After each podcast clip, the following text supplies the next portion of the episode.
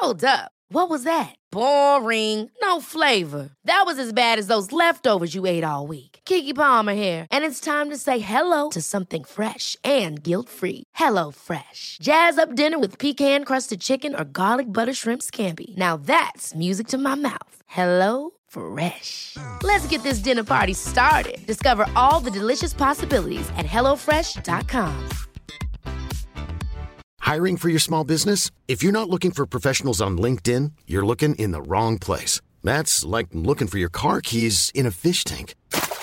LinkedIn helps you hire professionals you can't find anywhere else, even those who aren't actively searching for a new job but might be open to the perfect role. In a given month, over 70% of LinkedIn users don't even visit other leading job sites. So start looking in the right place. With LinkedIn, you can hire professionals like a professional. Post your free job on linkedin.com slash people today.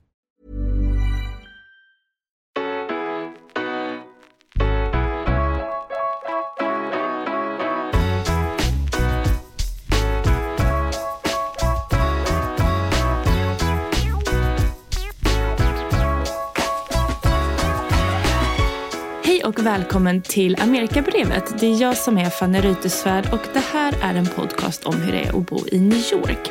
I varje avsnitt så träffar jag en ny spännande gäst som berättar om sin erfarenhet av den här staden och delar med sig av karriärstips. Och eh, även lite turisttips på kaféer, barer och restauranger och ställen att besöka. I detta avsnitt så träffar jag en tjej som heter Kronja Hultin. Hon är managing director på Whisper Group och en riktig cool och häftig eh, ladyboss skulle jag vilja säga. Hon sitter på ett ställe som heter Spring Place och i konferensrummet där vi håller till när vi spelar in den här podcasten så ekar det lite. Så jag hoppas att ni har överseende med detta. Och ehm, ja, jag låter Kronja presentera sig själv helt enkelt. Välkomna! Idag sitter jag här med Kronja Hultin som är Managing Director på Whisper Group i Nordamerika. Stämmer det? Det stämmer. Ja, det är jättekul att vara här med dig idag tycker jag. Jag följer dig lite på Instagram och där så har jag sett små delar av ditt liv och det känns ju som att du lever liksom ett så härligt New York-liv. Liksom med allt vad det innebär och samtidigt så är du ju superboss, chef på företaget här och ung svensk tjej. Men du kan väl ta det från början och berätta hur du kom hit liksom, till, till USA? Absolut. Jag kom till USA och New York för första gången för ungefär nästan sex år sedan. Och då höll jag på och eh, jag pluggade en, en kandidatexamen och min sista termin sökte jag in till en State University of New York uppe i Newport. Jag vet inte om du känner till det men det är verkligen en liten, liten stad. Ungefär två timmar ovanför New York, Manhattan. Och det var ett program där jag skulle plugga i två månader och sen göra två månader praktik på Manhattan. Okej, okay, och du hittade den här skolan liksom genom att googla eller gick du på någon svensk skola som hade något utbytesprogram? Jag, jag pluggade i Sundsvall på information och PR-programmet och där var det valbara kurser för sista terminen. Och då var det egentligen min bästa tjejkompis som hittade den här, det här programmet via Study Abroad. Okay. Och hon blev jättepeppad på den idén och på New York-äventyret och lyckades få med mig i hennes förtjusning. Så vi sökte båda två in till det programmet och båda två kom in. Inför att man skulle komma in på det här programmet så var man tvungen att ange vilka praktikplatser man skulle vilja ha. Och då hade jag redan kollat upp Whisper Group. Dels att Whisper Group hade ett kontor i Stockholm och New York. Men också att de jobbade med sociala medier, att det var väldigt datadrivet. Och det var många av de grejer som jag attraherades av. Så jag började plugga där och sen så sökte jag in då en praktik på Whisper Group och så fick jag den. Och sen jobbade jag säkert dygnet runt i en månad. Tog min praktik på allra största allvar. Eh, men det var superkul. Och eh, efter en månad ungefär så anställde de mig och förlängde mitt visum. Så då spenderade jag mitt första år i New York. Gud vilken, vilken härlig grej som jackpot på en gång. Mm, verkligen. Och då jag började som praktikant och sen blev jag någon form av kontorsassistent och junioranalytiker. Och sen ganska snart därefter, två, tre månader, så blev jag projektledare och fick min första kund. Och sen efter det så blev jag account manager. Okej, okay. så det gick ju väldigt snabbt allting? Det gick jättesnabbt. Och det var, det var väl en kombination av att jag verkligen gav allt jag hade på jobbet men också hade en väldigt lyhörd chef som, som var villig att möta det och ge nya utmaningar väldigt ja. tidigt i karriären. Och sen efter ett år så åkte jag hem för att förnya mitt visum och så fastnade jag lite i Stockholm och eh, vi började bygga upp Stockholmkontoret istället. Så det var inte först tre år senare som jag flyttade tillbaka till New York. Och den gången flyttade jag tillbaka för att bli USA-chef och ta över kontoret. Okej, kometkarriär. vad är Whisper Group? Vad gör ni för någonting? Whisper Group är ett digitalt analysbolag. Vilket innebär att vi hjälper företag och varumärken att hålla koll på deras konsumenter och deras varumärke och eh, beteenden online. Så vi jobbar med big data, vi jobbar med olika verktyg och softwares, eh, med AI och machine learning. Och så kombinerar vi det med mänskliga analytiker för att omvandla datan till insikter och berätta för företag hur de kan använda de här konsumentinsekterna för att informera beslut i princip. Det är jättehäftigt. Hur är det att vara liksom, chef i New York? Det är, det är superkul. um, nej men det, det är härligt. Det är, det är utmanande och eh, lärorikt eh, och samtidigt eh, jättekul. Det som har varit så spännande för mig har varit att nu när jag flyttar tillbaka till New York så har det varit väldigt mycket fokus på att bygga upp vår kundbas och växa vårt team. Så just nu så, så bygger vi upp det team som vi eh, vill jobba med. Och det är otroligt häftigt att få vara med i folks början av en karriär och skapa en ny kultur och se till att eh, man jobbar med människor som man trivs med, som man inspireras av och som man vill omge sig av eh, varje dag. Nu får du vara den chefen som är så här lyhörd och lyfter folk och precis, sådär. Precis, Det måste ju vara bra att den, då kommer du ihåg hur det var för dig för det har inte gått så många år. Exakt, nu är det upp till bevis. Ja. Men eh, vad är den liksom största utmaningen som du har mött hittills? Jag skulle säga att det är jättemycket olika utmaningar. Största utmaningen när jag flyttade hit för två år sedan var ju att New York-marknaden var ju väldigt ny för mig. Även om jag hade gjort mitt första år här så, så hade jag absolut ingen erfarenhet av att driva bolag i New York och jag hade inte heller ett befintligt nätverk som man kunde använda sig av. Och jag hade inte full förståelse för hur New York-marknaden funkar eller den amerikanska kulturen. Eh, så allting var väldigt nytt. Och att lära sig det, att anpassa sig efter det men att också bli framgångsrik i det har ju varit en, en stor utmaning. Mm. Det känns som här är det liksom nätverk A och O för att ta sig fram och det är väl säkert samma sak i Stockholm också eller i, i Sverige och i andra länder för den delen. Men det känns som att folk är ganska bjussiga här ändå och delar med sig av sin tid och sådär. tycker du också det? Absolut. Alltså det, jag håller helt med om att nätverk är, är superviktigt i New York. Det är jättetydligt att det är människor och relationer som, som fattar beslut och det gör man mycket baserat på det nätverk man har. Mm. Det är jätteviktigt att vårda de relationer man, man har och att eh, men göra ett gott intryck på de människor som man träffar. Ja. Eftersom det är så viktigt med nätverk i New York så känns det som att många har förstått det ganska tidigt. Och därför så är man så otroligt öppen till att träffa nya människor. Mm. Man vet liksom aldrig när man kommer träffa en person som kommer ha en stor inverkan på ens karriär eller ens liv här. Både på ett privat och ett professionellt plan. Mm. Eh, och därför är man väldigt öppen och man är väldigt eh, nyfiken på att träffa människor. Sen så är det väldigt många otroligt inspirerande och drivna och duktiga människor som, som jag träffar i min vardag. Eh, så det är också från ett eget perspektiv väldigt spännande och väldigt lärorikt att mm. eh, att bygga sitt nätverk här. Ja. ja, det är någonting som man får lära sig känner jag. För jag upplever inte mig själv som, som en sån nätverks person på det sättet. Alltså jag har liksom aldrig tyckt att det var kul att mingla och sådär men sen jag flyttade hit och speciellt sen det sista året så känner jag att jag bara har lossnat liksom. Mm. Det är rätt kul liksom. Man, man träffar så många spännande personer. Men det, där vi sitter nu, kan inte du berätta lite om det? För det är en väldigt häftig lokal. Vi sitter på ditt jobb eller mm. där ni hyr liksom en, en plats. Mm. Det känns som nätverkshubben nummer ett.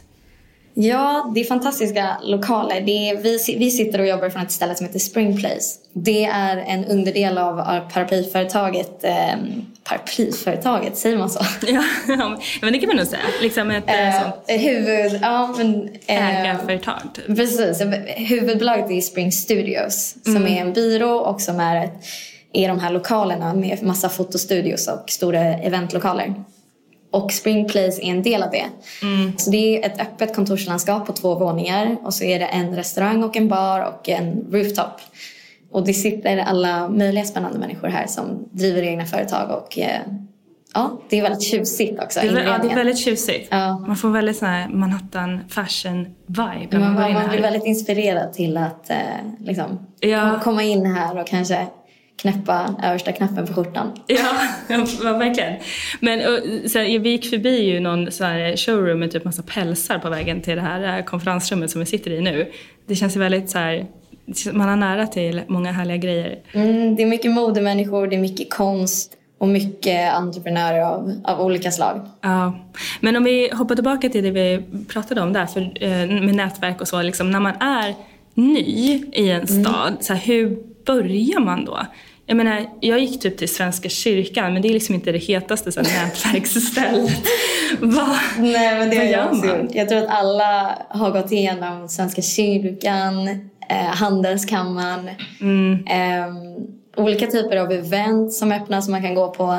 Jag tror att för mig så handlar det bara om att eh, försöka, försöka höra av sig till så många människor som möjligt som man känner har en inom ens industri och som har en liknande bakgrund eller, eller liknande, verkar jobba in, inom en, eh, samma bransch. Eh, och att verkligen vårda de relationer som man bygger då och eh, upprätthålla kontakten med de personer man träffar. Så otroligt mycket middagar, otroligt mycket event och mingel. Otroligt mycket kaffe och frukost och te. Eh, Alkohol. luncher. Och sen också så många av de personer som jag träffade som jag kände att jag klickade med eller fick ett väldigt härligt utbyte ifrån bad jag också om en introduktion till nästa person. Det är smart. Eh, som de tyckte jag skulle träffa. Ja, så det blir lite sådär dominoeffekten av att eh, träffa en person som leder till nästa, som leder till nästa och så vidare. Ja. ja, det är jättebra tips. Men och, hur är det liksom att vara det låter lite så här klyschigt nu, men alltså ung tjej i den här branschen och i en sån så här hög position som du har. Har du någon gång så här märkt att folk kanske blir så förvånade att du är du? Ja, absolut. Alltså New York är ju väldigt hierarkiskt och det är... Eh, det läggs mycket värde i att vara senior och ha mycket erfarenhet. Framförallt på större traditionella bolag. Nu jobbar jag på Spring Place eh, och är omgiven av många av mina närmsta vänner som driver egna bolag och eh, som är i, samma ålder som mig. Som också håller på att bygga någonting och de är jätteduktiga allihopa. Så då i vardagen så märker jag inte av det. Men sen så finns det ju de träffar där man träffar lite mer traditionella bolag där beslutsfattarna är, är kanske dubbelt så gamla som jag är. Och som absolut lyfter på, på ögonbrynen. Men jag tror att det handlar väldigt mycket om hur bekväm och hur självsäker man själv är i sin egen roll. Nu har jag ändå varit på den här positionen och varit i New York i, i två år och nu börjar jag känna liksom att jag, jag är så pass säker på att jag vet vad jag gör. Jag litar på min expertis. Om jag inte låter det vara ett problem så inbillar jag mig att det inte kommer vara det. Ja. Det är en bra ord, höll jag på att säga. Men att vara, liksom, vara, men vara självsäker i sitt eget skinn. Liksom. Men det är rätt svårt. Så det tar ju en stund innan man hamnar där.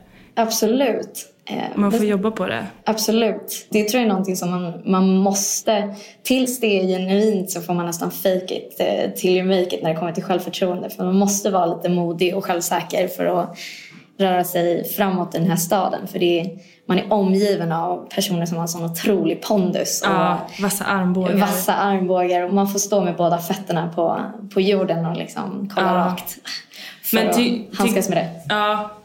Och tycker du någon gång att det har varit så här svårt att vara svensk också? Att man liksom kommer in och kanske så här bryter lite på engelska eller liksom har andra referensramar och kanske inte hänger med ibland eller? Ja, det finns ju både för och nackdelar. Det finns ju en charm med att man, man är svensk eller att man har en annan typ av kultur och det är enkelt att skylla på att man är svensk om man tappar bort orden eller inte vet exakt hur man ska uttrycka sig. Det finns också väldigt mycket positivt förknippat med att vara svensk. Eh, vi har mycket, mycket startups och innovativa bolag som kommer från Sverige som det har gått väldigt bra för. Och därför så känns det som att säger man att man är ett svenskt bolag eller att man är svensk så finns det en, en positiv förvåning snarare än någonting annat. Men sen finns det jättemånga möten där de har, du vet i- i small talket när man börjar liksom prata och snicksnacka lite om allt ifrån varifrån de är och vilka skolor deras barn går i och, och olika event och sådär så kan jag känna att jag är helt clueless i i vissa referenser eller, eller vissa delar som är självklart i deras kultur men som för mig är liksom helt... Jag har jättesvårt att hänga med i vissa av det snacket men det är någonting man blir bättre på också. Jag känner att jag har, det är en enorm skillnad från, på mig nu i, i min småsnackskompetens i jämförelse med när jag precis kom hit.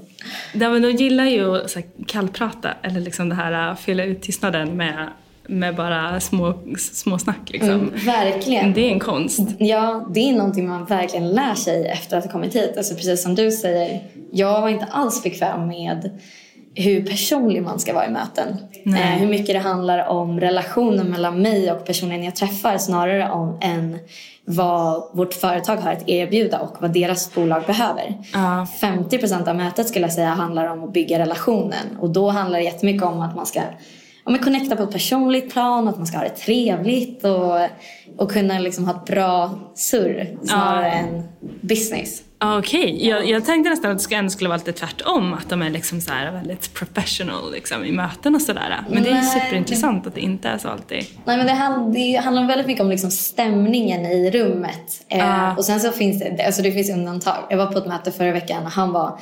stenhård. Det var zero small talk. Det var Ja. verkligen direkt till business och det var ett förhör. Jag började liksom kallsvettas i mötet för jag kände så att jag, nu, måste jag, nu måste jag låta riktigt smart. Ja, åh gud Men så finns det andra möten som det handlar jättemycket om att det ska vara trevligt och härligt. Och, Ja. och sen så självklart pratar man business också. Men man är väldigt mån om att man ska jobba med människor som det ändå är härligt att jobba med. Ja, men det känns ändå vettigt när man jobbar så mycket som man gör här. Liksom. Långa dagar och kvällsjobb och allt vad det nu är. Absolut. Jag känner för mig så det trasslar till sig redan i början när jag ska presentera mig eftersom mitt namn är så här Fanny Reuterswärd och på engelska så blir det alltid så här Fanny Reuterswärd. det, blir liksom, det blir bara grötigt i min mun. Ingen förstår någonting, inte ens jag själv liksom. Nej. jag vet precis vad du menar. Kronja är inte helt enkelt eller. Eh, Nej. Jag tror jag aldrig har sagt mitt namn utan att få en följdfråga. Ja, nej, Eh. precis. Vad betyder det? Vad kommer det Ja, ifrån? eller bara vad sa du? Ett frågetecken bara. Ja. Men Ja. vad, vad kommer det ifrån? Har du någon story bakom ditt namn? Alltså, det Eller? är en så dålig story. Jag har verkligen tänkt att jag ska hitta på lite olika varianter för att det ska bli mer spännande att presentera mig. Men ja, det är inte så intressant. Jag, eh, jag är döpt efter min eh, farmor. Hon bodde i Luleå. Och jag har faktiskt aldrig frågat, eller jag hann inte fråga henne. Och eh, jag har inte fått något bra besked på varifrån namnet kommer utöver att jag är döpt efter henne. Men jag kollade upp det och det är väl ungefär fem svenskar i Sverige som heter Kronja. Min teori är att det är lite ryskt eller kroatiskt eller liksom Kronja. Jaha, okej. Jag vet inte. Ja. Jag har inte heller någon bra eh, explanation till mitt namn. Det är bara, det är bara vad det är liksom. Men jag har funderat på att byta. Jag lade till så här, typ, jag pluggade ju här när jag var yngre och då lade jag till Anna som mellannamn. För jag tänkte jag skulle ha ett namn att byta till. Men nu i efterhand, jag bara, men alltså Anna, kunde jag liksom inte hitta på någonting roligare? Exakt samma sak. Jag heter Emma i mellannamn. Jag ville byta när jag var yngre till Emma. Men jag brukar använda Emma när jag, gör, när jag bokar saker. Ja, det är bra. Det, för det är lätt att säga över telefon så här. Det kan liksom inte bli fel. Exakt, och man sparar några sekunder varje gång på att Ja. liksom inte behöva stava ut det eller liksom Nej, upprepa precis. vad man sa. Så jag tänker att i samman, sammanslaget så har jag sparat några minuter av mitt liv med att boka, boka Ja. alla reservationer i Emma. Ja, och när man beställer på Starbucks. Exakt. Det är faktiskt jätte, jättekul. Fast det är ganska spännande också när man beställer på Starbucks och så skriver de någonting helt annorlunda. Ja, ja, men det har ju hänt ganska många gånger. Ja. Har du några fler såna karriärstips om man kommer hit och, och vill liksom börja jobba? Jag tänker på hur man ska kanske skriva sitt CV eller hur man ska, ja, hur man ska gå tillväga, lite så generella. Oh, wow. Skriva CV är jag nog absolut inte rätt person att ge råd kring. Jag, jag tog in, ja, vi hade en sån här businesskurs när jag pluggade upstate i New York. Ja, Och då fick jag lära mig att ett, ett amerikanskt CV är ju väldigt annorlunda från ett svenskt. Eh, du ska absolut inte ha med någon bild eh, och ingen liksom personlig information i form av kön och ålder och så vidare. Och du ska hålla det till en sida och det ska vara väldigt relevant och to the point. Enkla saker som att så här, skicka aldrig över ditt CV i liksom Google Doc eller i Word utan allt i pdf. Eh, håll dig liksom kortfattad men konkret. Börja alltid med din arbetserfarenhet istället för skolor. Det bryr man sig inte om lika mycket. och sen tror jag att det är snarare än CV. CV är väl lite för att se liksom vilken typ av erfarenhet du gör. Men då, då är det nog bättre att verkligen försöka komma i kontakt med personen som du vill träffa på ett mycket mer kreativt sätt än att, än att skicka över i en, i en, Ja. an, en normal ansökningsprocess. Jag hade försökt ta ett kaffe med personer man vet håller i rekryteringen eller någon vd på bolaget eller någon annan som jobbar där och sen försöka klättra upp i organisationen inifrån än, snarare än att Ja, bli en i mängden i en ansökningsprocess. ja precis. Ja, det är väl sant i och för sig. Det känns ju verkligen som att att det här är också så många som söker varje tjänst så att man är ju verkligen i tuff konkurrens liksom.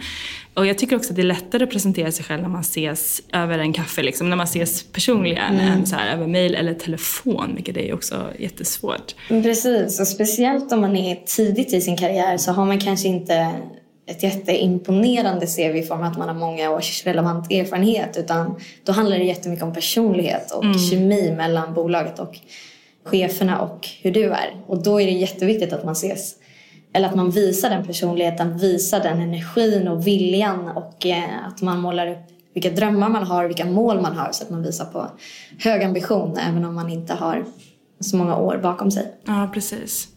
Men hur är det med så här, jämställdhet och sådär också? För det, det är väl någonting som jag upplever att här, i Sverige så är vi ganska bra på det. Men här kanske inte lika mycket. Har du några så funderingar kring det? Om det liksom, känns det Ehm. jämställt här, arbetsklimatet? Nej, jag vet inte om jag skulle beskriva det som jämställt. Jag tror att vi har alldeles för långt kvar innan New York och USA beskrivs som ett jämställt land. Däremot så händer det ju väldigt mycket just nu och det är väldigt spännande att se vart, vad som kommer att hända de kommande åren. Det känns ju som att det sker ett skifte i hur vi, hur vi pratar om jämställdhet och eh, det är bara att titta på metoo och allting som händer med transparens kring ens erfarenheter som kvinna. Ja, Sen omger jag mig av så otroligt mycket starka tjejer. ja, Jag är med i jättemånga kvinnliga nätverk och jag har jättemånga av mina bästa tjejkompisar som driver bolag. Så jag har inte personligen så mycket negativ erfarenhet av det men jag får ju väldigt mycket information om hur det ser ut på de här större bolagen och ja.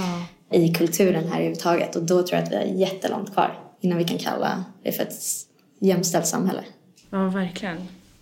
Det är läbbigt. Men det är bra också, precis som du säger, att, alltså, omge sig med andra tjejer för då blir man liksom, då blir man ju stark i det liksom. Absolut. Man har bra bollplank och, Absolut. och sådär. Sen har jag haft ganska mycket möten där om jag till exempel, jag har haft eh, lite praktikanter och eh, trainees och även kollegor som är eh, killar. Eh, och om de följer med mig på ett möte och jag träffar, ja, i vissa fall då, om jag träffar en äldre man så tittar de mig väldigt sällan i ögonen. Det är väldigt mycket fokus på, på mannen i rummet. Ja. Även om det liksom är min trainee eller praktikant Ja. och jag håller låda. Men det är, Ja, det är jättekonstigt. det, är jättes, alltså det kan vara jättesvårt att få den respekten. Ja. Eh, och då gäller det verkligen att ha den här självsäkerheten och att man blir lite hårdhudad efter ett tag. Eh. Och till slut blir man ju förbannad. Så att Ja. jag brukar liksom kräva uppmärksamheten i mötet. Gud vilken power lady. Men eh, det låter spännande. Hur ser liksom en dag i ditt liv ut? För när jag ibland då kollar på Instagram så känns det som att du gör väldigt mycket grejer och som träning och sen jobba och sen eh, liksom något härligt cocktailparty på kvällen och sådär. Hur, eh, hur, hur, liksom, hur ser en dag ut? Du går upp på morgonen och... Jag går upp på morgonen. Ja, min, jag köpte en väckarklocka för att jag inte skulle sova med mobilen bredvid sängen. Men Ah. nu har jag... Så jag ställer alltid väckarklockan men mobilen ligger där också. Ja, jag ändå. började lägga så mobilen under madrassen för jag tänkte att det skulle vara lite så mindre strålning men jag vet faktiskt inte om det om Det är för stämmer. nära. Jag brukar Ja. lägga i köket. Det är längre bort. Då måste man ställa sig upp och så måste man gå hela vägen. Och det Ja. har man ändå sparat några minuter innan man öppnar telefonen. Ja, och då vaknar man också på Ja. vägen. Nej, men jag ska säga att klockan ringer väl där någonstans strax innan sju. Om du frågar mig vad det är just nu så är jag inne i en period där jag och en av mina tjejkompisar håller på att testa två olika träningsformer. Den ena är Aqua Studio och den andra är Shadowbox. Eh, Så boxning och eh, vattenspinning. Okej. Eh, Så jag går nu upp strax innan sju och så möter jag upp min tjejkompis och så promenerar vi till Aqua Studios. Och där går vi på ett 45 minuters aquaspinningpass. Det låter som bra träning. Ja, bra träning och också det är, det är himla fint att börja dagen i vatten har jag insett. Det är väldigt lugnande och man känner sig lite som ett barn igen. Ja, den sista gången jag badade var när jag var gravid. Det var fantastiskt. Lite en annan upplevelse kanske men alltså man blir så här eh, tyngdlös liksom. Ja, exakt. Jätteskönt. Det är väldigt trevligt att gå in ner i en pool på det första man gör på dagen. Så lite vattenspinning, sen promenerar jag till Spring Place, käkar kanske lite frukost, träffar mina kollegor, startar dagen med att prata med dem. Majoriteten av dagen sitter jag i möten, träffar olika bolag som vi jobbar med eller som vi vill jobba med eller som vill jobba med oss förhoppningsvis. Eller entreprenörer eller personer som jag vill lära känna eller inspireras av eller är nyfiken på. Jag käkar ofta lunch med mina kollegor och mina tjejkompisar på ja, Café Mamman, LPQ eller kanske springer förbi Nishnosh som ligger runt hörnet och är en falafelbar. Och sen eh, brukar jag ta en drink med någon som jag vill lära känna efter jobbet och sen går jag ut och käkar middag med kompisar eller går på någon panel eller något, något event. Eller så går jag bara hem och lagar en veganpasta och kollar på serier. Okej, okej, men det är kanske då drömlivet i, som du lever. Det låter ju som det. Tycker du att du lever liksom? Okej, drömlivet är ju så luddigt begrepp, men alltså när du var yngre och så, så här, drömde om din framtid, så här, är det ungefär så här som du lever nu? Så jag vet inte, jag har haft så många olika bilder när jag var ung. Jag hade en period där jag bara såg framför mig att jag skulle dricka te och läsa böcker hela mitt liv. jag tänkte läsa en bok på, på flera månader. Nej, jag, alltså jag, jag vet inte. Delvis ja, delvis nej. Jag ska säga att jag, jag älskar vardagen i New York. Jag tycker att det är fantastiskt på så många sätt. Men det är verkligen en, en hatkärlek. Jag tycker jättemycket om alla möjligheter som New York möjliggör och jag tycker om eh, utbudet av aktiviteter. Man kan verkligen göra vad som helst, när som helst. Och jag tycker jättemycket om att omges av de här människorna som, som jag träffat här. Försöker att alltid hålla mig i ett rum där man absolut inte är smartaste personen och det är väldigt, det är väldigt enkelt i New York. Eh, det är så otroligt många människor som inspirerar en och som man ser upp till. Eh, och det tror jag är jättenyttigt. Men jag skulle säga att min och New Yorks förälskelse är lite över. Och nu håller vi på att utvärdera om det här blir ett långvarigt eller ett kortvarigt förhållande. Ja, okej. Eh, det, som är, det som är svårt med, med New York är att det är så otroligt högt tempo. Och tempot är det man förälskar sig i. Men sen, liksom, precis som när man springer på ett... Nu blir det otroligt mycket metaforer här. Men när man springer på ett rullband så får man liksom adrenalinkickar. Men sen till slut blir man ju trött. Ja. Det är nästan så att man måste vara försiktig och man måste verkligen... Jag bokar in när jag ska ta det lugnt. Ja. Eh, så att, jag, så att man, man orkar med. ja, precis. Och till och med hur man pratar, det lyssnar jag på när jag hör mig själv. Man pratar så snabbt i New York. Ja. Det är som att allting går i ljusets hastighet. Ja, men du har ju varit inne på några gånger här att så här, hur man sparar minuter på dagen. Så jag förstår att det är, det är mycket. Effektivisera. Men sen vill man ju inte säga nej till någonting heller kan jag tänka mig. Alltså, för då, om man blir bjuden på någon härlig, härlig fest så vill man ju vara den som säger ja liksom. Men precis, och i början gör man ju det. Man säger ja till allt. Och det är nästan så att man måste det för att liksom, man bygger det här nätverket vi pratar om. Och, och man vill ju uppleva så mycket som möjligt. Eh, Men det kommer också till en punkt då man liksom inte kan säga ja till allting längre. Och då måste man börja prioritera lite och, och se till att man får sin skönhetssömn och att man har tid att, att andas ut och reflektera över allt som, alla intryck och allt som händer här. Det tror jag är jätte, jätteviktigt. Jag läste faktiskt, eh, eller jag läser nu Fredrik Eklunds bok, han stjärnmäklaren här. Ah, och han, ja. eh, den, Jag först var jag. liksom inte alls intresserad av den, men nu när jag har börjat läsa den så är den faktiskt jättebra. Och han säger också att han, han schemalägger sin sömn.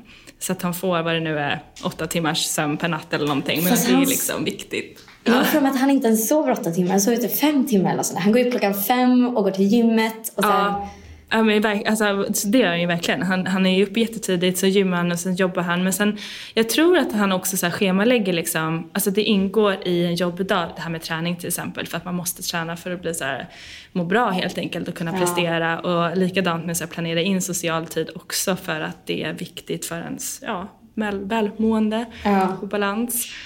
Ja men det där tror jag, det där tror jag är effekten av att man är i New York lite längre är att man, man försöker förhålla sig till att, att orka med allt som man vill göra. och samtidigt ta hand om sig själv. Eh, Ja, och de flesta som jag känner som har bott här länge, de är också så här, de längtar ju härifrån, alltså på helgerna och så liksom. Ja. De hit, letar ju exit, exit där liksom för att komma ut ur stan och, och, och vet, åka till landet över helgen och sådär. Ja, nej men verkligen. Jag brukar säga det. Och det här är så tråkigt för dem som verkligen drömmer om New York. Och det är, jag, jag tycker verkligen New York är fantastiskt. Jag, jag rekommenderar New York för alla. Men jag vill säga att för att överleva New York så behöver man träna så mycket som möjligt och man behöver lämna New York så ofta som möjligt. Ja, För det är när man lämnar det som man också förstår hur fantastiskt det är. Varje Ah. gång jag kommer tillbaka till staden, det är då liksom den här nyförälskelsen, slår till igen. yes. Men jag kan fortfarande få, jag vet inte hur det är med dig, men vet den här pirret i magen typ om man åker, om man var borta från stan och så åker man hem och sen så åker man taxi liksom. Ja. Och när man ser skylinen där från typ JFK så åker man motorvägen så ser man skylinen. Eller liksom om man åker över någon av broarna, att man så ändå kan gripas av den bara Shit, liksom, jag är ju här. Det är Ja. min stad. Eh, och det glömmer man ju bort lite när man är mitt uppe i vardagen. Jo men verkligen. Det är väldigt härligt att komma hem och komma hem innebär att man kommer hem till New York. Ja. Eh, Jag håller helt med. Men tror du att du kommer liksom flytta tillbaka någon dag? Ehm, Jag vet inte.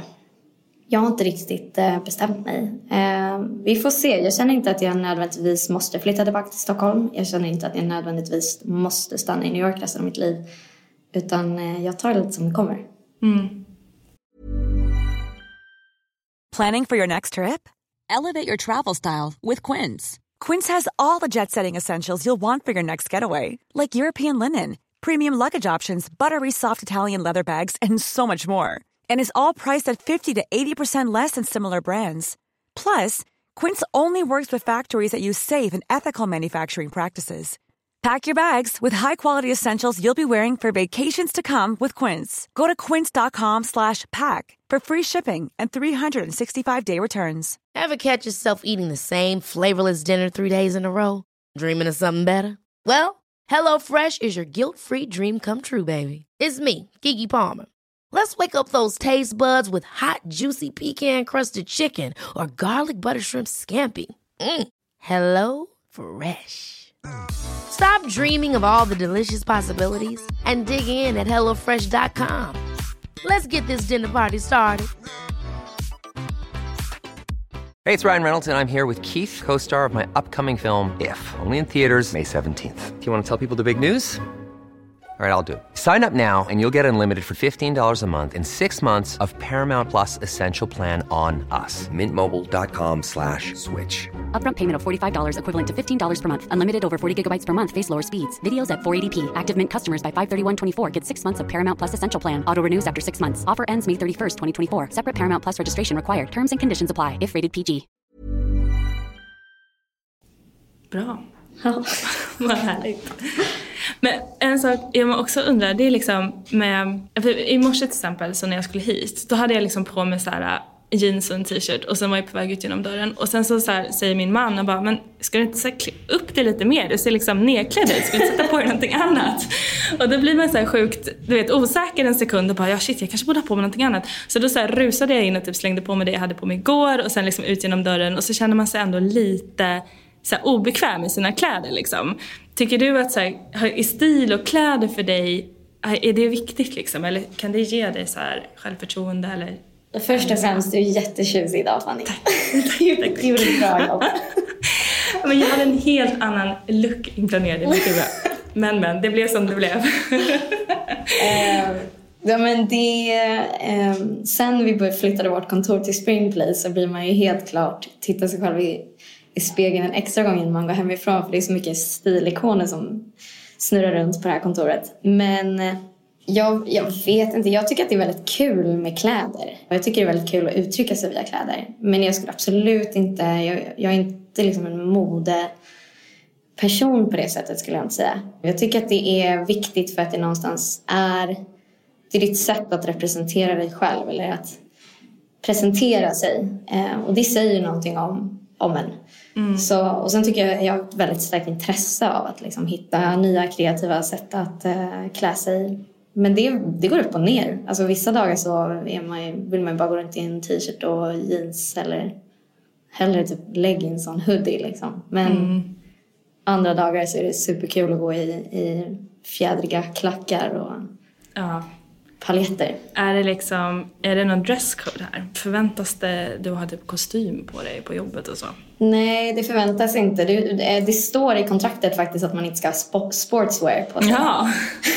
Vadå, at leisure? Men det får man inte ha? Men det står sportswear. Sportswear, Ja, okej. och sen ja. så får man inte ha shorts som kille.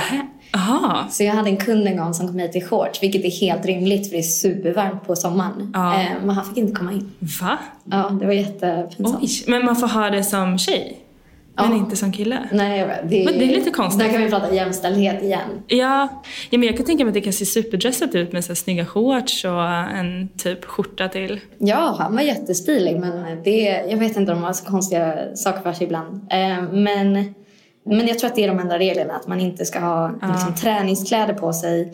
Flip-flops Eh, ja, kanske. och sen kanske inte att killar ska ha shorts på sig. Nej. Och sen, nej men för, förutom det så får du klä dig som du vill. Men sen tror jag att de, de försöker i hemlighet kommunicera att de vill att man ska ha kostym på sig för att de sätter på AC'n så att det blir superkallt. Och Mm. enda sättet att överleva är typ att ha på sig en sån här riktig suit.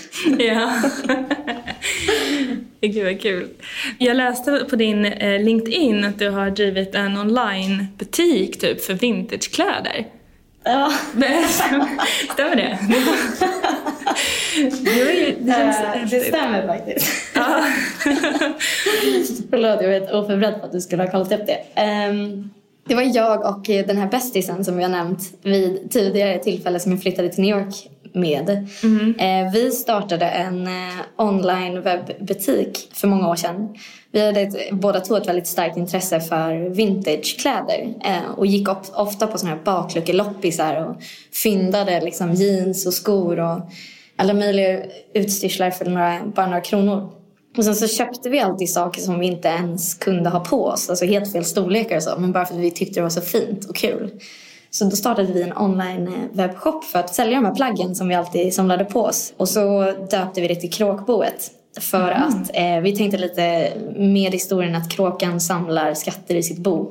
Ah, jag Eh, fattar. ja, och så gjorde vi det till då, försökte göra så att eh, allt man då köpte från kråkboet blev väldigt fick den här eh, genuina vintageupplevelsen att man, det var inslaget i brunt tjockt papper med sånt gammalt snöre och vi, vi rimmade i all vår kommunikation så att varje plagg hade en unik story som vi berättade via olika rim.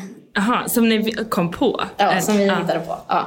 Så det gjorde vi ett tag eh, som ett litet hobbyprojekt. Och sen flyttade jag till New York. Hon flyttade också till New York men sen flyttade hon till Japan. Och sen kom ju Ticktail och eh, helt plötsligt blev det jätteenkelt för alla att starta en vintage eh, webbshop. Och vi var nog långt ifrån topp i Men toppen. det känns ändå som att det skulle kunna vara en jättebra businessidé just därför att du bor i New York och om hon bor kvar i Japan. Alltså att ni kan hitta grejer här och sälja hem till en hungrig svensk publik. Verkligen. Det var nog mer bara en logistiklösning. Ja, och, sant eh, ja. Det blir mycket fraktkostnader. Mycket frakt, mycket brist på yta att förvara grejerna på. Ja. Går du oftast på loppisar här? Alltså det finns ju en del såna vintage markets här liksom. Nu Mm. kommer jag inte på en enda bara för det. Men det finns ju Brooklyn Flea Market och... Stella Dallas var jag på i förra helgen. Vad heter Eh, den? Stella Dallas. Mm. Det finns jättemånga fina. Det finns Tokyo någonting. Ja, någonting, någonting. Vi får, eh, vi, kan, eh, vi får googla lite sen och kanske lägga upp någonting på mm, amerikabrevet.com. Men eh, en gång så träffade jag faktiskt de som driver brandstationen i Stockholm. Det paret och de var här och sourcade massa grejer, både möbler och, och kläder liksom som de fraktade hem och sålde i Stockholm. Vad bra. Så att det finns mycket här. Jag själv är väldigt dålig på just att fynda på det sättet. Eh, Det finns jättemånga bra butiker här tycker jag också. Men det, jag tycker att det är, det är ganska dyrt. De har ju Ja, vintagekläder i New York. Liksom för några år sedan blev det väldigt poppis. Och det känns som att de har ökat priserna så att det nästan är dyrare att köpa vintage än eh, någonting annat. ja. Och det, då försvinner lite av den här segerkänslan som man kände av att hitta på Ja. bobskor för två kronor. Liksom. ja, det här liksom kapet. Ja, exakt. Ja, Det är det som var kul. Fyndandet. fyndet. Men vad, vad bor du i för område? Jag bor i Lower East Side på Orchard between Rivington and Stanton. En av mina favoritgator i New York. Men Lower East Side är ju superhippt. Ja, det, nu. det är det ju verkligen. Och det är väldigt ungt. Eh, Men det har ändå kvar lite av sin så här grittiness, tycker jag. Lite så. Ja, lite. Men det, Skaver, skavanker i kanterna. Eller hur översätter man det på svenska? ja, men, jo, men det tycker jag också. Det finns många, många gamla... Det finns många som har bott i Lower East Side länge som säger att det har tappat mycket av sin skärm. Att det var bättre förr. Ja, såklart. Men det, det vet inte jag något om. Så säger de ju överallt, tycker Ja. jag. Ja, men, men det är, jag bor, min lägenhet, jag bor i en liten studio och min lägenhet ligger i mitten mellan Hair of the Dog som är liksom livets, eh, vad heter det, dive bar. Okej. Det, det är riktigt odrägligt. Hair of the dog. Hair of the Dog. Jag rekommenderar det inte. Inte? Nej. Nej, okej. okej, sorry. Jag var bara såhär, gud vad bra. Tips, Du bara spill, gå. Ja. du ut det. Hair of... Okej. Okej, inte. Nej, jag vill bara poängtera att jag Men- inte rekommenderar Men är det för att du inte gillar dive bars eller är det liksom Nej, den nej baren? men egentligen, det är, självklart får man gå dit. Det är nog, det är nog väldigt mycket studenter som går dit. Sådär. Men det, det som är att de är otroligt röjiga och det är mycket bärs och det är mycket högljutt. Och Ja. Jag bor ju precis där bredvid. Så Åh det är, nej, så du hör allt det här uppe i är ditt mycket vardagsrum. vikingakänsla, liksom. vikingasång på Ja. klockan tre på natten. Okej, Och sen- nej inte så kul. Ja, och mittemot of the Dog så är det Pizza Beach. Där kanske det har varit. Det är lite mer så här cocktails och trendigt typ, men ändå Ah, eh, nej, det har jag inte varit. lite mer liksom. Okej. Eh, och På ett bra sätt eller ett dåligt sätt? Jag vet inte, jag brukar inte gå dit så mycket. De har ganska goda pizzor. Men det är i alla fall högljutt. Det är det som är min poäng här. Och sen på andra sidan min lägenhet så har vi ett karaokeställe. Ja. Så Mm, nej, men det känns som att det är läge för öronproppar då, kanske. ja, alltså det, det, och jag, nu vet ju du det att så här, fönstren här i New York är enkelfönster. Ja. Och det är otroligt högljutt. Så att, East Side är all ära men det är superhögljutt. Och det är som en utomhusklubb utanför min lägenhet varje kväll. Ja. men speciellt på sommaren. Alltså det, då flyttar ju allt ut på gatan liksom. Och Mm. man typ måste ha fönstret öppet. Nej, det har man kanske inte man har AC för sig. Ja, det är ganska skönt på sommaren för AC'n brummar ut ljudet liksom. Ja, så white noise Ja, i bakgrunden. Men vad, en perfekt så här, lördag då på, på Lower East Side, vad, vad gör man då? En perfekt lördag, då vaknar man eh, upp och eh, jag ska säga att man först går på någon typ av träningsaktivitet. Eftersom vi redan har pratat om spinning så kan vi väl ta boxning nu. Bara för att brunchen ska bli bättre. Och shadowbox, alltså betyder det att man boxas fast inte mot någon partner då? Jag tror att det är det shadowbox betyder. Men, eh, men på själva träningen så slår du på en säck. Okej. Ja, vilket är superhärligt. Ja, det är en bra mental kanske. Absolut. Man blir helt slut. Man svettas så mycket så att man inte kan liksom, Ja. ha ögonen öppna i princip. Men sen så den här sista minuten så får man bara liksom slå fritt på säcken. Och det är ofta då de här inre, inre frustrationen kommer ut. Kommer ut. Men Ja. det där är viktigt. Man ska inte hålla sånt inne. Nej, nej, nej. Alltså ilska ska ut. Absolut, absolut. Nej, så jag skulle börja med att gå och boxas med några tjejkompisar. Och sen skulle vi gå till Prune, eh, som är ett av mina favoritställen, och käka brunch. En fransk restaurang som har helt fantastiska ricottapannkakor och croquant madame och ja, men jättegod mat. Sen så hade jag nog strosat runt med, eh, med mitt sällskap och kanske gått i lite vintagebutiker eller gå i några andra av de butikerna som finns där. Kanske tagit en drink, en drink, en drink. Eh, Jag fick lite feeling. Det här är, det är podden där det är okej med lite sådana svenska ord. Ja, skönt. Tack. Annars kan du få klippa bort drinken. Eh, en drink på Mace eh, som är en cocktailbar i East Village som är Vad, jättebra. vad, ska man, vad beställer man då? Och jag vet inte vad det heter, det är så många konstiga namn. Men de har en jättefin meny med så här tjusiga blommor och allting är jätteskräddarsytt. De är jätteduktiga på att göra cocktails. Eh, Så det är inga vanliga liksom, gin och tonic utan det är, Det är inga groggar. nej, det är inga groggar, det är cocktails. Eh, Då hade man tagit en drink där och sen hade man gått till Thursday Kitchen som är en koreansk restaurang som är jättegod. Edamame dumplings och tryffel mac and cheese. Och sen, eh, jag vet inte vem det är som upplever den här dagen, men om man är och hälsar på i New York. Om jag får bestämma så hade jag åkt upp till Broadway så hade jag gått på musikal. Jaha, okej. Eh, Det, det var lite otippat faktiskt. Är Ja. Du, du är en musikaltjej? ja, men alltså, för mig är det så antingen är Jag man det vill eller så är man svara det inte. ja, men jag vet inte vad det innebär. Nej men alltså, ja men nej, men nej det innebär bara någon som tycker om musikaler. Jo, men jo, det skulle jag väl ändå säga att det är. Jag älskar musikaler. Okej. Eh, jag gick, eh, gick på musikskolan när jag var yngre. Eh, så jag har det där långt eh, undangömt inom mig. Min Ah. passion för, för musik och eh, teater kombinerat. Och sen så är det så, det är så otroligt... Eh, de satsar så mycket på musikaler i New York. De går verkligen all in. Eh, Ja. Så jag tycker att det är en jättehärlig upplevelse att gå på en musikal på Broadway. Ja, jag kanske måste ge det en chans. Jag, jag var såg, Du har inte eh, varit? Nej men alltså när vi flyttade hit i början så var jag såg eh, med reservation för uttalet Le Miserable. Mhm. Och ehm, alltså det var ju bra. Men jag tror inte att jag kanske är någon musikaltjej. För jag, jag vet inte riktigt. Jag var inte helt så blown away. Men å andra sidan så tänker jag att det är liksom en produktion av många. Man kanske ska testa de som är lite mer så här i, i ropet eller vad man ska säga. Ta något superkommersiellt. Lejonkungen, Aladdin, Anastasia. Det är de jag har sett. Det känns som att det är så barnmusikaler. ja, men det gör ingenting. De, de slår verkligen på stora trumman. Det är så övermäktigt. Ja. Ehm, Men det är ett jättebra tips ju, det är toppen. ja, det absolut. För det är inte någonting man kan göra varje helg för att det är ganska Nej. dyrt och, och så. Men eh, jag hade absolut gått på Broadway. Och sen hade jag nog åkt tillbaka ner downtown och gått på någon, någon klubb och dansat.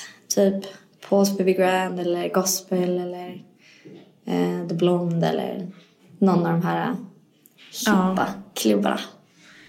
Gud, jag får sån panik när du sitter och säger allt det här och jag bara låtsas att jag hänger med men jag hänger inte med överhuvudtaget. Eh, jag måste följa kanske gå ut lite oftare. Men eh, det låter som en fantastisk jättehärlig lördag tycker jag. Det är Visst. toppen. Visst. Okej, ja men gud vad, det har varit så himla härligt att prata med dig tycker jag. Jättekul. Jag, har du några slut... Eh, ja, vad säger man? Slutkläm?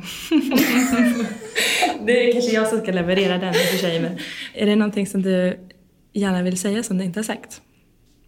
Nej. Nej, jag vet inte. Eh, du, du får... Inom vilken kategori? Nej, alltså jag, jag, jag känner att vi har ju pratat om allt jag hade liksom undrade innan. Både karriärsmässigt och eh, även lite stil fick vi med och lite allt möjligt. Så jag är väldigt nöjd. Ehm, har, vad, vad hände härnäst liksom, när man har jobbat sig upp, är chef i New York? Du är ändå under 30, får jag säga det? Klipp Ja. bort kanske? Ja. Nej, jag är 27. Ja, ja, men det är precis 27. Och du har liksom ändå nått hit, men vad gör du sen? Alltså om fem, tio år? Kan man, alltså för många, förstår du vad jag menar? För Ja. många är liksom chefen i New York är kanske livsmålet som man når när man är 55. Men vad gör du om fem, tio år? Nej, men jag tror inte att, att vara chef i sig är slutmålet. Utan jag tror att det handlar om att hitta och att jobba med någonting som man brinner för och känner sig passionerad kring och som ger en den här kicken och utmaningen som man behöver. Och sen handlar det jättemycket om vilka man jobbar med. Och därför känner jag mig otroligt privilegierad för att jag, jag är med och bygger det teamet. Och det gör ju att jag trivs bara mer och mer i den här rollen och i den här vardagen att få jobba med så fantastiska människor. Så jag vet, jag, jag vet faktiskt inte. Just nu så fokuserar jag jättemycket på att bygga upp det här teamet och se till att vi har en, ett snabbt växande bolag som också har en härlig kultur som det är kul att jobba på där vi stöttar varandra och vi kämpar åt samma håll. Och sen vad som händer härnäst om fem tio år, det återstår att se. Jag tror att det ska vara spännande att eh, prova på väldigt mycket olika grejer eh, och kanske att våga sig utanför sin comfort zone eller vad man har gjort i sin tidigare karriär. Kanske börja om och liksom bli filmassistent eller något. Från ruta ett igen? Exakt. Men inom någonting helt nytt. Ja. Eller bara flytta till en farm någonstans långt bort och odla Ja. sin egen mat. Jag vet inte. Lägga liksom karriärs New York-livet på hyllan. Ja, du har ju gjort det då. Då kan du ju liksom lugnt luta dig tillbaka sen. Exakt. Odla potatis. Exakt. Gud vad härligt. Ja, nej, men jag, jag har ju absolut inte formulerat tioårsplanen än. Nej.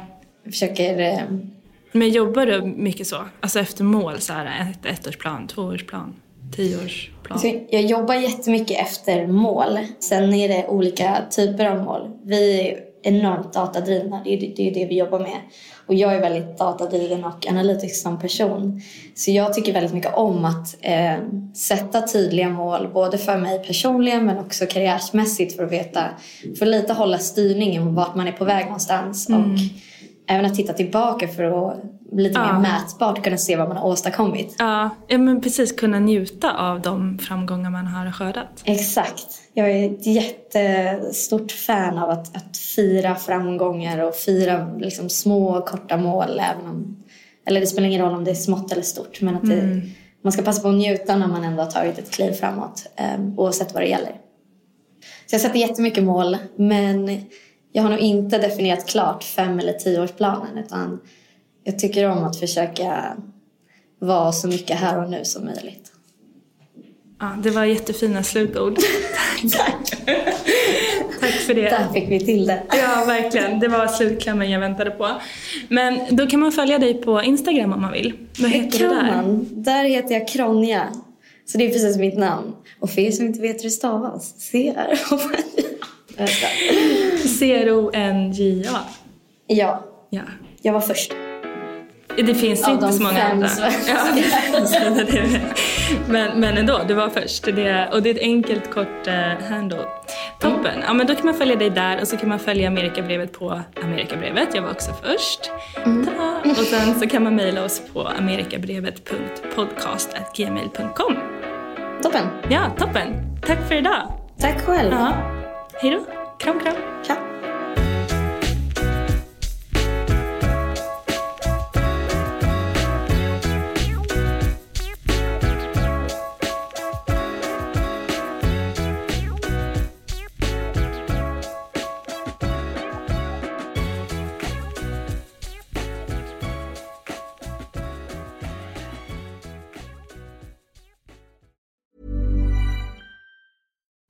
Deserves the best, and there's no better place to shop for Mother's Day than Whole Foods Market. They're your destination for unbeatable savings, from premium gifts to show-stopping flowers and irresistible desserts. Start by saving 33% with Prime on all body care and candles. Then get a 15-stem bunch of tulips for just $9.99 each with Prime. Round out Mom's menu with festive rosé, irresistible berry chantilly cake, and more special treats. Come celebrate Mother's Day at Whole Foods Market. Imagine the softest sheets you've ever felt. Now imagine them getting even softer over time. That's what you'll feel with Bowl and Branch's organic cotton sheets. In a recent customer survey, 96% replied that Bowl and Branch sheets get softer with every wash. Start getting your best night's sleep in these sheets that get softer and softer for years to come. Try their sheets with a 30-night guarantee. Plus, get 15% off your first order at bowlandbranch.com. Code BUTTERY. Exclusions apply. See site for details.